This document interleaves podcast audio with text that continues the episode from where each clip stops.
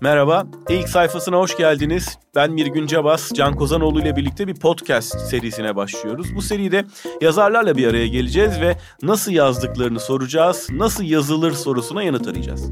Yani aslında bir nevi sesli yazı atölyesi, yazma atölyesi düzenlemiş olacağız.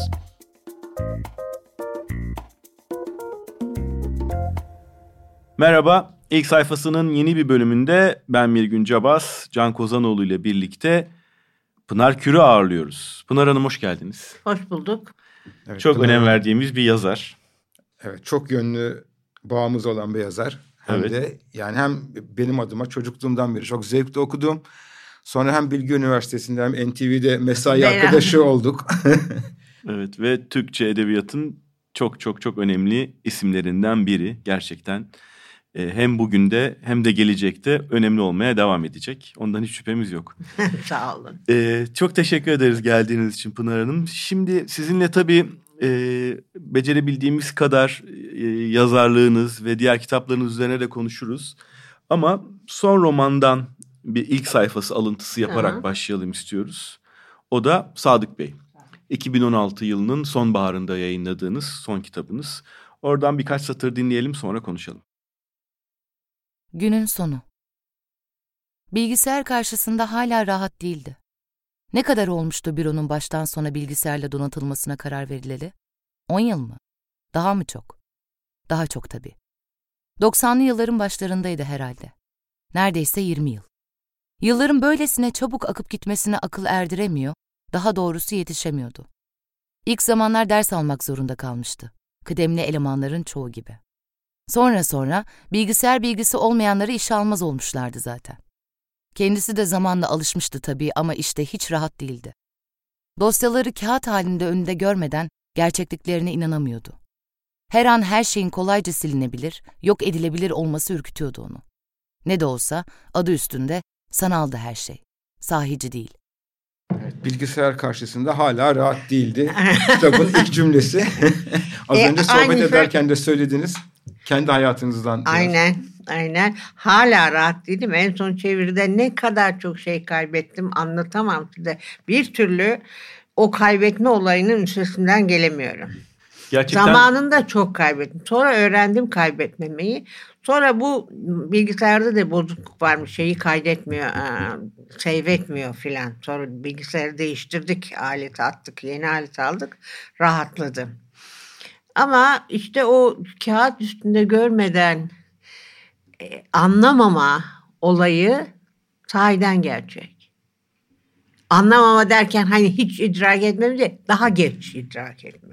Ben ekranda gördüğüm şeyi isterse şey olsun, banka e, bankamatik olsun, bankamatikte alıştığım, beklediğim şeyin dışında bir şey çıkınca mesela öyle kalıveriyorum. Ama kullanıyorsunuz bilgisayarı değil mi? E kullanıyorum. Yazarken mecburi. De kullanıyorum. Hayır yazıyor kullanıyorum ama yani çok uzun süre kullanmadım şey. Ben mesela Bitmeyen Aşk'ı yazarken böyle benim kocaman bir makinem vardır. Meşhurdur o. Şurada bu da resmi çıkmıştır. Eski model Continental. Ve uzun şey kullanırdım. Şarjör. Hayır, üç hmm. ayrı uzun tekstli kağıdı hmm. kullanmış. Yani onu üçüncü hamur kağıdı hmm. iki boyu vardı o zamanlar. Bilmem hatırlar mısınız? Siz hmm. çok mu gençsiniz? Yok ben hatırlıyorum. Ben tabii. Kısası vardı. Gazetecilik yaptım. Tabii yani uzusu vardı, kısası vardı. Kısayla ben şey demezdim. Yani tam cümlenin ortasında bitiverirdi. Bir şey olurdu. Onun için bir de şeyde piyasada şey kalmadı mı? Ta başlamıştı herhalde bu kağıtla çalışmama alışkanlığı. Bu piyasada uzun kağıt bulamadık. İşte bunu bit, bit, bitmiyor kitap. Can Can Öz telefon edip duruyor. Erdal Öz pardon Can Öz diyorum. Erdal Erdal dedim böyle böyle yazamıyorum çünkü şey yani insanların bir yazı alışkanlığı var. Tamam dedi matbaada kestirdi bana bu şey. Bana göre kağıt. Anlatabiliyor muyum? Yani kağıt ve daktilo ile ilişkim çok eskiden beri var. O şeye geçince işte sanala geçince bocaladım evet. Şimdi e, Sadık Bey kaç yıl aradan sonra yayınladığınız bir roman oldu? on e, yılı geçmişti. Hı hı. Bir yüzleşme romanı. bir kişinin evet. kendisiyle, geçmişiyle yüzleşmesinin romanı. Somut bir takım şeyler oluyor ve geriye doğru dönüp hayatını sorguluyor. Ee, biraz anlatır mısınız? Niye yazdınız bu romanı? Nereden geldi ilhamı?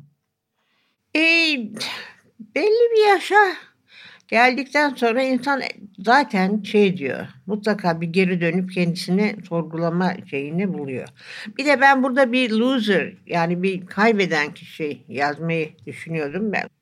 Yani ben biraz daha akıllı ol, az akıllı olsaydım ben de aynı durumda olabilirdim. O beni çekti. Yani o son derece başarıya odaklı bir hale geldi dünya ve başarının ne olduğu konusunda e, kesin bir şeyimiz yok. Yani benim şahsen yok. Yani çok başarılı olduğunu gör, duyduğum insanlar bence benim istediğim, aradığım başarıdan farklı bir başarıya ulaşmışlar. Paraya olsun, şöhret olsun. Biliyorsunuz yani siz ikiniz de şeydensiniz, medyadansınız. O başarı ölçüsünü bir de şey etmek istedim, e, sorgulamak istedim. E, de, öyle yani... Herhangi bir kesin kişiden yola çıkmadım ama yani mesela şeyin, Sadık Bey'in okul hayatı, çocuk gençlik okul hayatı direkt, bilmiyorum sen değil mi Galatasaraylısın? Yok, ben Robert Koleji. Şey, ama sizin kitaplarınızda karakterler hep Galatasaray Liseli oluyor. Ee, oğlum o. o, o Emrah'ın şeyi o. Evet, oğlunuz yani ben Robert Koleji'yim ama e, geç dönem Robert Koleji'yim. Yani Amerika'da, liseyi Amerika'da okudum. Robert Koleji'nin yüksek kısmına gittim ama İşteydi Emrah'ın bütün çocukluğu ortaokuldan beri şeyde geçtiği için, Galatasaray'da geçtiği için genelde evet, Galatasaraylıları tercih ediyorum. Kontrol ediyorum, soruyorum. Yedinci sınıf mı derdiniz, ikinci orta iki mi derdiniz? Öyle mi yapardınız böyle? Dolayısıyla oradaki bilgiler birinci elden. Bir ama onlar şey... belli zaten yani bu yatakhane kavgalarının ayrıntıları, döven, dövülen üst sınıfların alt sıra sınıfları kullanması, falan. Sıra kavgası filan yaşanmış. Bir de bir şey daha var. Bir de Paris bölümü var. Evet. Ee, Paris'te sizin ukdelerinizden biri ve romanlarınızda, öykülerinizde de galiba yanlış hatırlamıyorsam sık sık karşımıza çıkıyor. Evet. Ee, burada da bir ukde olarak gene karşımıza çıkıyor. Çünkü siz de Paris'i tek çok güzel zamanlar geçirmiş, kritik zamanlarda orada bulunmuş birisiniz evet. gençliğinizde.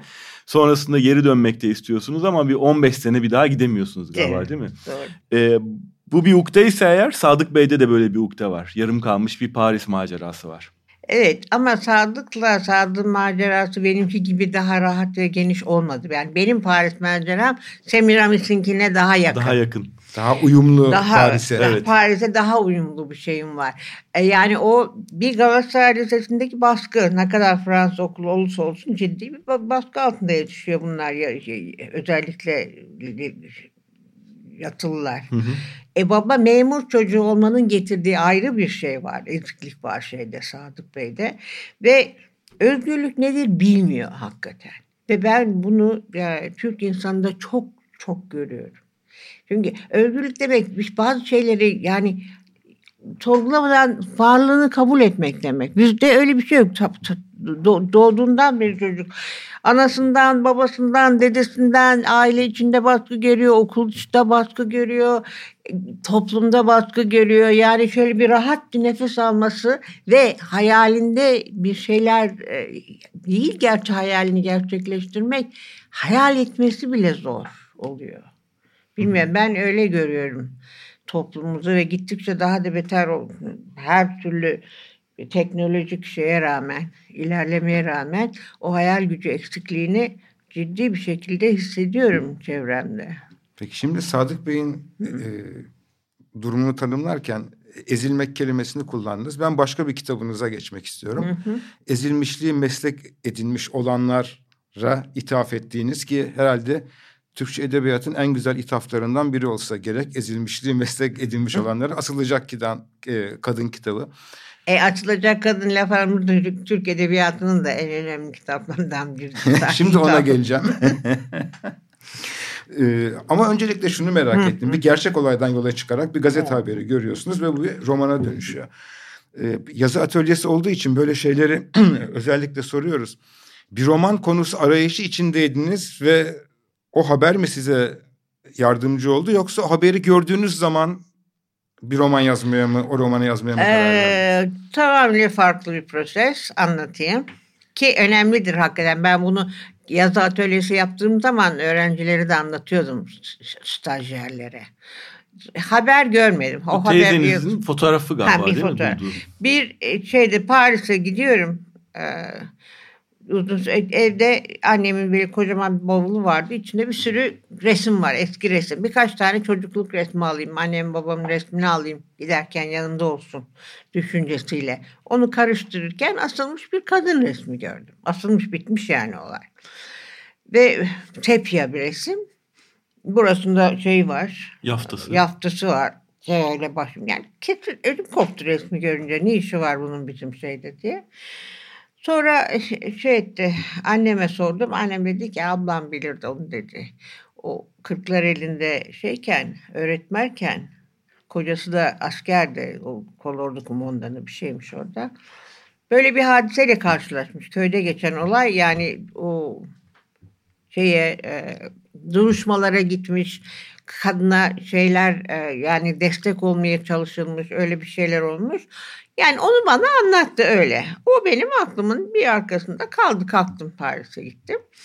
Paris'teyken bunu bir o sırada Brecht Tiyatrosu filan ondan uğraşıyorum. Tiyatro üzerine uğraşıyorum daha çok. Orada tiyatro şeyine gidiyorum, atölyelerine gidiyorum şu bu. Orada piyes olarak bunu yazmaya karar verdim. Yetmedi. Manzum piyes olarak yazmaya karar verdim. Şeyden. Dediğim gibi epik tiyatro e, etkisiyle. Yazdım da fakat e, şey... Yani o sırada Can yani eşim şeyle o da tiyatrocuydu ve şeyi filan tanıyor. Ankara Sanat Tiyatrosu'nda ey yaşlandım kusura bakmayın. Asaf Çiğiltepe Güner neydi Güner Namlı mıydı? Yok Güner Namlı değil. Çok ünlü şey ya tiyatrocu. Onun o cevabı verdiydi çünkü. Adalet Ağul'un abisi mi ne? Ben size söyleyeyim kim olduğunu. Güner Sümer. Gün, Güner Sümer, evet. Kitapta var çünkü önümdeki. Sizinle yapılmış e, Mine Söğüt'ün yaptığı söyleşi. Tam da araya koymuşum şeyi ayrıca. Yani kusura bakmayın benim biraz o şeyden. Geçen gün en yakın benim kişinin adını bile unuttum yani. O, olabiliyor. Güner Sümer'den özür dilerim. Rahmetli oldu kendisi. Evet, Güner Sümer'den. Güner Sümer mektup yazdı cevaben. Allah bir bunu oynayamayız. Çünkü ben Tahniye Türk şeyinden biraz uzak olduğum için sahnede e, tecavüz sahnesini yazmışım. Sahnede, sahnede gerçekleştirilmek üzere. Biz bunu yapamayız. İleride bak keşke bir şey olabilse de yapabilsek falan diye bir cevap geldi. Kaldı o tekrar. Gel zaman git zaman ben Türkiye'ye döndüm. İşte Devlet Tiyatrosu'na girdim. Devlet Tiyatrosu'na girmek benim çok mu uzun anlatıyorum? Yok. Yok zevkle dinliyoruz. E, tiyatro aşkımın sönmesine sebep oldu. Orada dramaturg olarak çalıştınız. Evet, dramaturg olarak çalışırken işte Yarın Yarın'ı yazdım. Bilmem ne e, romancı olarak adımı duyurdum. Öyle böyle tekrar şeye geri döndüm Asılacak Kadın'a. Ve bu sefer artık böyle manzum bir piyes olarak değil de yine şey olarak, biçim olarak, biçimsel olarak farklıdır şeyden. Üç ayrı göz ama mesela Rochamon'daki gibi aynı hikayeyi üç ayrı gözden anlatmıyor. Hikayenin farklı yönlerini anlatan bir şeydi yani. Bir hakimin gözünden olay görülüyor. Kızın gözünden bir de katilin gözünden. Yılmaz mıydı adı? Yalçın. Yalçın. Ki o yıllarda pardon sözünüzü kesiyorum. Bizim edebiyatımız için bilinç akışı tekniği yeni bir şey. Çoklu bilinç akışının olduğu belki ilk kitap. Olabilir. Emin değilim. Ama yani olabilir. Yani Yalçın'ın ya bölümü şeydir. E, yazı da. O bilinç akışı değil ama şeyinki yani hakimin, yargıcınki ve kızınki öyle. Kızınki bayağı tam da iyice derin. Hakim yine de. Onu ben şöyle düşündüm. Ne de olsa bir muhakeme şeyi var. Kabiliyeti var adamın. En azından oradan oraya atlarken cümleyi sonlandırıyor. Bir tek orada şey vardır. Nokta işareti var. Başka hiçbir şey yok. Siz az önce söylediniz, bunu daha önce başka ortamlarda da söylemişsiniz. Az önce söylediğim, sizinle yapılan söyleşide de var.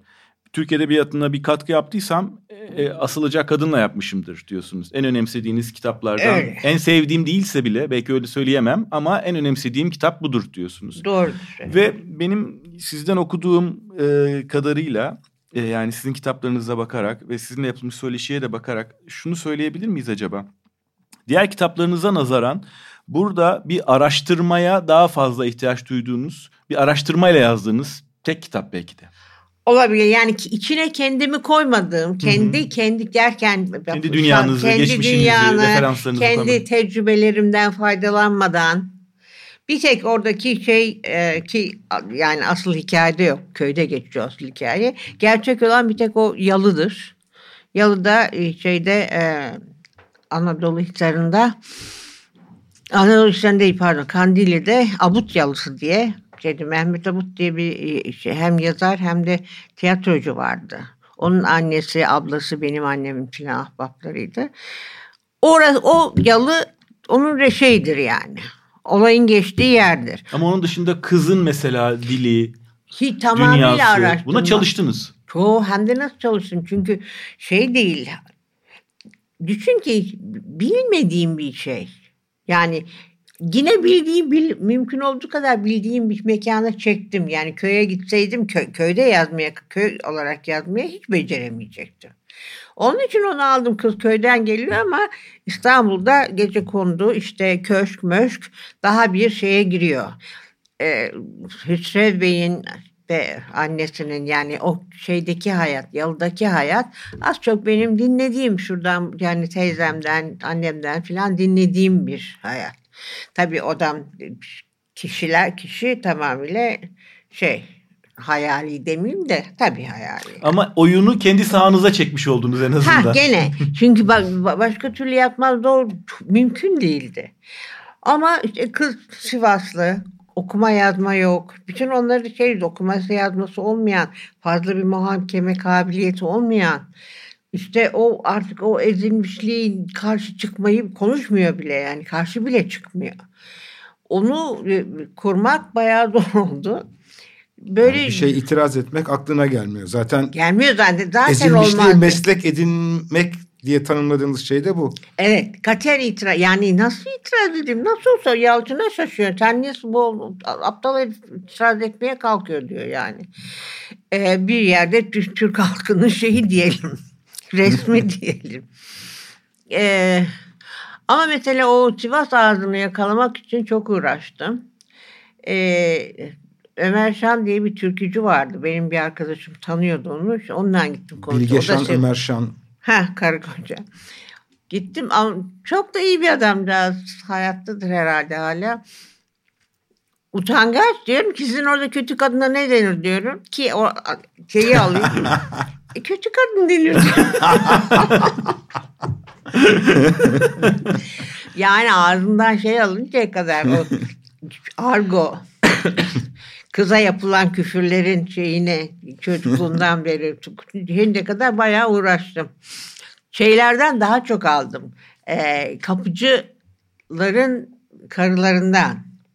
Birkaç tane böyle çok gidip oturur onlarla konuşurum. Söyle nasıl mesela tevatür, tevatür lafının öyle çok diye kullanıldığını ben bilmiyordum. Oradan öğrendim. Onlardan öğrendim. Galiba Bereketli Topraklar Üzerinden'in ilk versiyonunda o Sivas'tan gelenler kendi aralarında tevatür diye konuşan. Aha. Benim de oradan bir kulak yatkınlığım, evet, evet, göz okay. yatkınlığım diyeyim. Peki filmini beğenmiş miydiniz? Asılacak, Asılacak Kadın filmi. Yani e, tabii ki çok kötü değildi. Başar, Başar Sabucu'nun belli bir estetiği var. E, şey diyor. Fakat üçlü yapamadı onu. Yani bir sacayak o üç şey var. Aşağı yukarı sayfa sayısı bile aynıdır her üç bölümün. E, yargıcı oturtamadı. E, ve onu tamamen sildi. Ağırlığı şeye verdi. İsmet Ağar gibi de bir adam var elinde. Ee, Hüsrev Bey'e ve şeye verdi. Kızla yani Müjde'yle Hüsrev'e ağırlığı verdi. Yalçın da öteki de kıyıda kaldılar. Dolayısıyla o sacayak meselesi olmadı. Artı Şimdi başından itibaren şey yargıç bir şeyler söylüyor. Anlıyorsunuz ama tam olarak ne olduğunu anlamıyorsunuz. Kız bir şeyler söylüyor. Onu da tam adamın gidip yaptığı işi ortaya çıkması son bölümde Yalçın'ın anlatımıyla oluyor. Halbuki bunu baştan itibaren gösterdi. Yani Yalçın'ın olayı öğrenmesiyle biz yatak odasına giriyoruz şeyde. Kita- Filmde. Hayır. Yalçın'ın görmesi kitapta, Yalçın'ın oraya gitmesiyle öğreniyoruz olup biteni. Ama bu halbuki Yalçın'ın sonradan gelmesi... Onda kitabın sonunda öğreniyoruz. Yalçın o, evet, son bölümde. Evet, son bölümde öğreniyoruz tam olarak ne olduğunu. Hep şeyler var, ipuçları var, ipuçları var. Ama bu en başta bir sinema olduğu için farklı bir şey. En başta gösterdi o sahneleri. Gerilimi düşürdü böyle. Gerilim tamamıyla yok oldu. Ve de ondan sonra çocuğun merdiven dayı pencereden bakması filan tamamıyla anlamsızlaştı. Çünkü o pencereyi merdiven dayı pencereden baktığı zaman okur görüyor. Anlatabiliyor muyum? Göz orada. Ha, bir şey, o şey Yalçın'ı oynayan çocuk merdiven tırmandı. Öyle bir şey. Yani tabii çok farklı şeyler. Ee, söylemler yazıyla e, ama film. Peki yazıyı etkiliyor mu? Yani şimdi siz bin dokuz yüz yetmiş altı galiba Yarın Yarın'ın çıkması. Evet. Şey yetmiş dokuz yanlış bilmiyorum. Hayır Sam, yetmiş dokuz Asılacak Kadın. Asılacak Kadın. E, yetmişlerin ikinci yarısında zaten arada küçük oyuncu var. E, kitaplarınız yayınlanıyor. seksenlerin ortasında hem Yarın Yarın hem Asılacak Kadın film oluyor. E, kitaplarınız film olduktan sonra roman yazma tarzınız değişti mi? Yani böyle bir yandan...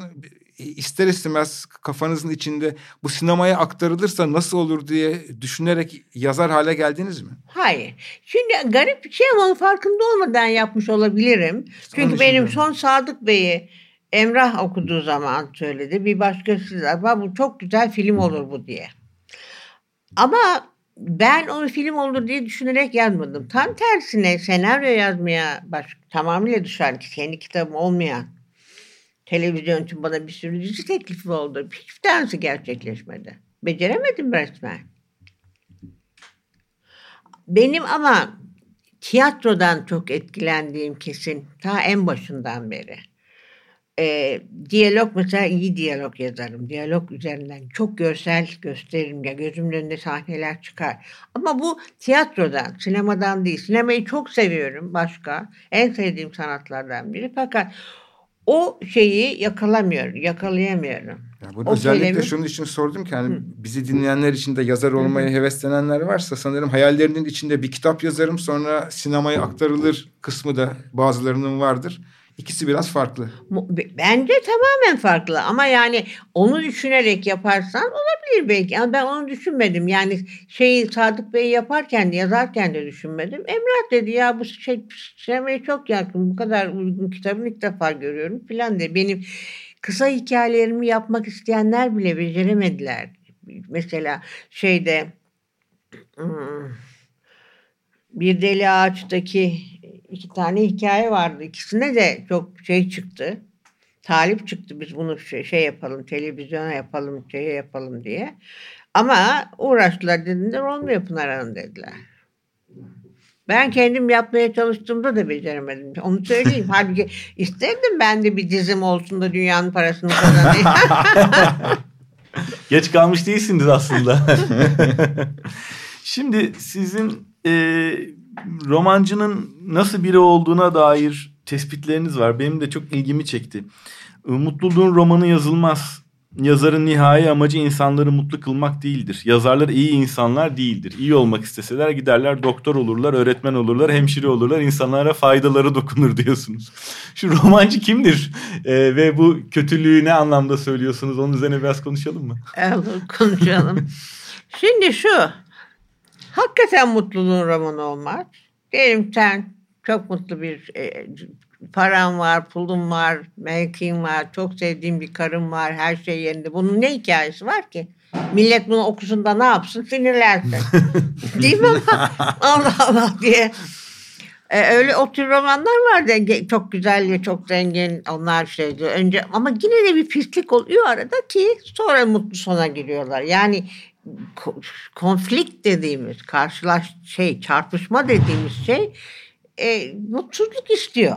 Yani sonunda evet. Ha ben sonunda mutluluk yapılabilirdi sonu yani. Son, mutlu sonla mutsuz son arasında e, teknik olarak çok büyük fark yok. Yani bitmeyen aşkı da mutlu bitirebilirdim.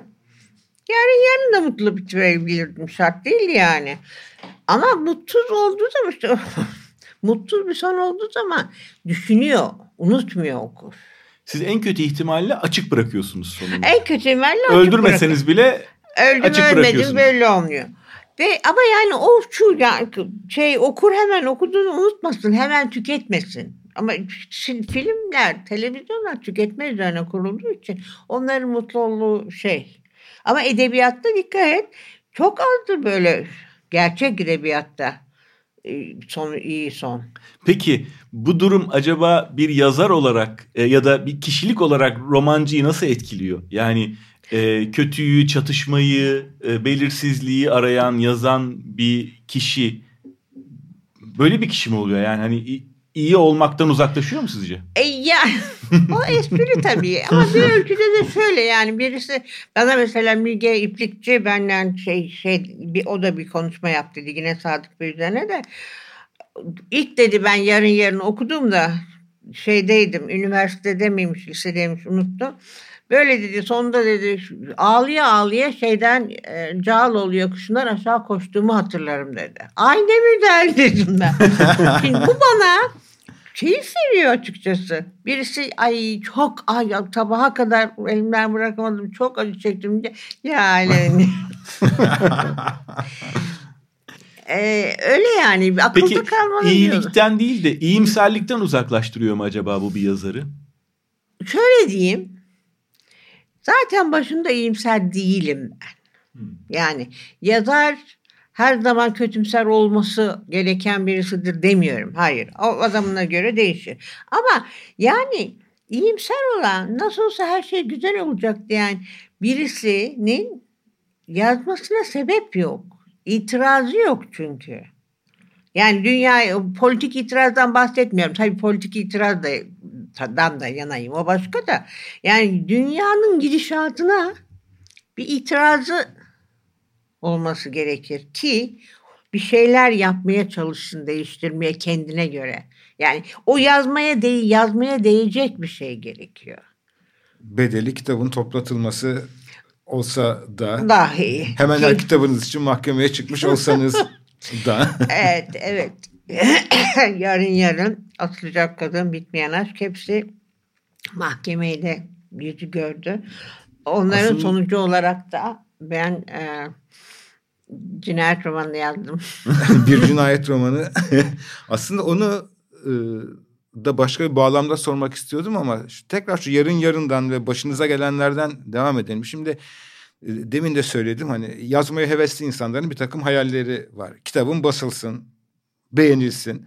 Ama en önemlisi herhalde yeni bir şey yaptım denilsin diye. Her kitabı beğenilen insan yeni bir şey yapmış olmuyor ya da öyle karşılanmıyor. Ama ben de ortaokul sonu mu, lisenin başı mı, ilk yarın yarını yalnızca kitabı okudum değil. Kitapla ilgili yazılanları, konuşulanları iyi kötü hatırladığımdan filan. Yeni bir yazar ve yeni bir şey yapmış. Çünkü yarın yarın yeni, asılacak kadın yeni bir şey. Bir cinayet romanı, form olarak roman içinde roman. Belki o sizin... epik tiyatroya olan yatkınlığınızdan gelen bir e, yabancılaştırma efektinin kullanıldığı bir şey. Yani sizi elbette ki sevenlerin yanında sevmeyen de vardır. Beğenenin yanında beğenmeyen de vardır ama her, herkes kabul eder ki cesursunuz ve hep yeni şeyler yaptınız. O yeni şey yapmanın anahtarı cesaret mi? Herhalde bak temel olarak bilmiyorum ama yeni bir şey yani aynı, bir aynı lafı tekrarlamamak, aynı konuyu tekrarlamamak üzerinde çok ben hakikaten çok diyorum ve her kitapta en azından biçimsel olarak bir farklı bir şey yapmayı çalıştım, uğraştım. Ne ölçüde başardım onu tarih gösterecek. Ee, evet yani ben biraz okuru zorlamaktan hoşlanıyorum. Bunu ya söylediğim zaman mesela bana demediklerini koymadılar. Ta yıllar önce bir televizyon programında şey demiştim. Ben aptal okura yazmam demiştim. Vay efendim sizi okumayanlar aptal mı? Bu ne biçim şey falan diye. Ki o zaman yoktu böyle şey sanal medya, sosyal medyada linç edilmek falan diye şeyler olmamasına rağmen mektuplar falan aldım. Yani o ama yani... kendimi okur olarak düşünüyorum. Bildiğim bir şeyi okumak bana hiçbir zevk vermiyor. Ha iyi işte tamam böyle. Bazı ay aynı benim hayatım gibi diye pek memnun olur. Belki sonra benim hayatımda olsa ne olur yani varsa niye senden okuyayım ki? Anlatabildim mi ne demek istediğimi? Farklı bir şey demem o. Yani farklı bir şey söyleyemeyeceksem niye yazayım? Gibi geliyor. Farklı bir şey söylemeyeceksem, farklı bir form denemeyeceksem falan. Çünkü evet. Yani sizde farklılık hem içerikten geliyor. Hem de hem içimden geliyor. geliyor. Evet, evet. Onu çalıştım valla. Ne kadar dediğim gibi çok popüler bir yazar değilim. Gerçi Asılacak Kadın hala kırk yıl sonra en çok satan romanım, onu söyleyeyim. Ama e, yani aptal okura yazıyorum, ya yazmam derken okur aptal yerine koymak değil. Tam tersine payı vermek diyorum yani düşünen kişi. Ama benim bana e, atölyeme yazar olmak için atölyeme gelip de aa sonuna kadar okuyamadım ben şeyi Asılacak Kadını diye ve yazar olmak isteyen kişilerle karşılaştım yani. Ve herhalde hayatlarının en büyük hatalarından birini yaptıklarını bunu söyledikten sonra fark etmişlerdir. Yok yani ben güldüm sen ne anlarsın filan dedim. Tabii bir şey demişimdir mutlaka ama. Yani... o bir şeyin ne olduğunu ben çok merak ettim mesela. Peki söz açılmışken şimdi yazarlık atölyesi de yapan üniversitelerde bunu e, ders olarak e, anlatmış birisi bir yazarsınız. Sizin orada anlatma metodunuz ne ya da anlatırken ki ana fikri nedir? Yani herkes yazabil, yazar olabilir mi diyorsunuz? Nasıl yola çıkıyorsunuz?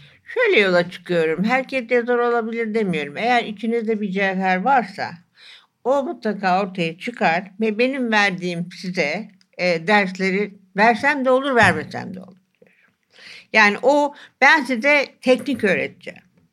Efendime söyleyeyim işte şey olay nasıl geliştirilir, n- nasıl bir kurulur, kurul, onları öğreteceğim. Ama içinde bir cevher yoksa istediğin kadar kursa git yazar olamazsın. Hiç ben hayatımda kursa gitmedim ve yazar oldum. O kadar basit bir şey yani. O içindeki güç önemli. Ben daha şey yazı yazmayı bilmeden şiirlerim Doğan kardeşte çıkmış. Annem almış çünkü ben söylüyorum annem yazıyor. Ondan sonra şey derdim annemin arkadaşları, annemin babamın arkadaşları arasında gizli aşklar bulurdum. Valla hani anne Ayşe teyze niye Ahmet amcayla evli değil? Sus değil. Ahmet amcanın karısı başka, Ayşe teyzenin kocası başka. Fakat onları ben çünkü bakışlarından daha yakıştırıyorum filan. Böyle şeyler. Bu gözler yani insan yazar olduğu için gözlem yapmaz. Gözlem yapan birisi olduğu için ileride yazar olur bence. Yani bu da bizim atölyemizin ana sorusu aslında. Evet. Sizin cevabınız da bu. Herkes olabilir mi, olamaz mı? Yani siz biraz daha... Evet. Canım herkesin, herkesin hayatı roman diye bir şey var ya ona katiyen inanmıyorum. Oturup yaşadığı olduğu gibi kaleme alan insan işte eşini dostunu şey eder. Evet. Ama yani popüler olur mu olur. Demin söylediğim tipi okur var. Ay aynı benim yaşadığımı yazmış diye diyen. O, o okuru mutlu eder. Ama mesela beni mutlu etmez. Ben isterim ki ben farklı bir şey okuduğumdan bana bir başka bir şey gelsin. Bir e, zenginlik gelsin. Ayrıca e, müzik dinler gibi kitap okumuşluğum vardır benim. Yani diyelim ki e, Brahms'ın keman konçertosunu çok seviyorum. Çok dinliyorum. Aynı şekilde Savaş ve Barış'taki balo sahnesini de çok sevdiğim için de onu da tekrar tekrar okurum. Yani o şey... Hoşuma gider o merdivenden nasıl iniyorlar, Natasha ile nasıl Prens Andrei göz göze geliyor vesaire şunlar bunlar. Şeydeki balo sahnesi de çok iyidir. Anna Karenin'deki balo sahnesi de çok iyidir. Yani o Rus romanların baloları var ya. e, dolayısıyla onu mesela artık sonunun başını bilmem. Zaten Anna Karenin'i okutuyorum da bu atölyede mesela. Teknik öğretirken. Anna Karenin'in ilk e, büyük sayfasını kesin mecburen okuyorlar. Sen bir şey diyecek misin? Ee, peki şunu sorarak ben kendi adıma tamamlamak istiyorum. Bir şey daha yazıyor musunuz şu sıra?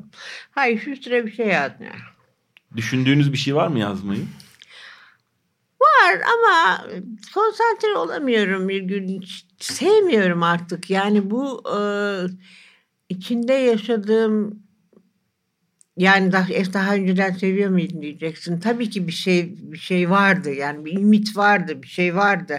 Onun için yazdım, onun için çırpındım ama şimdi düşündükçe çok çoraklaştı, çok çürükleşti şey.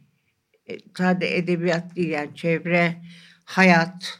Belki de yaşlandım, bilmiyorum. Sizler yani yazmazsanız o çoraklaşmanın üstesinden nasıl geleceğiz? O vallahi onu gençler yapsın, artık benim halim yok.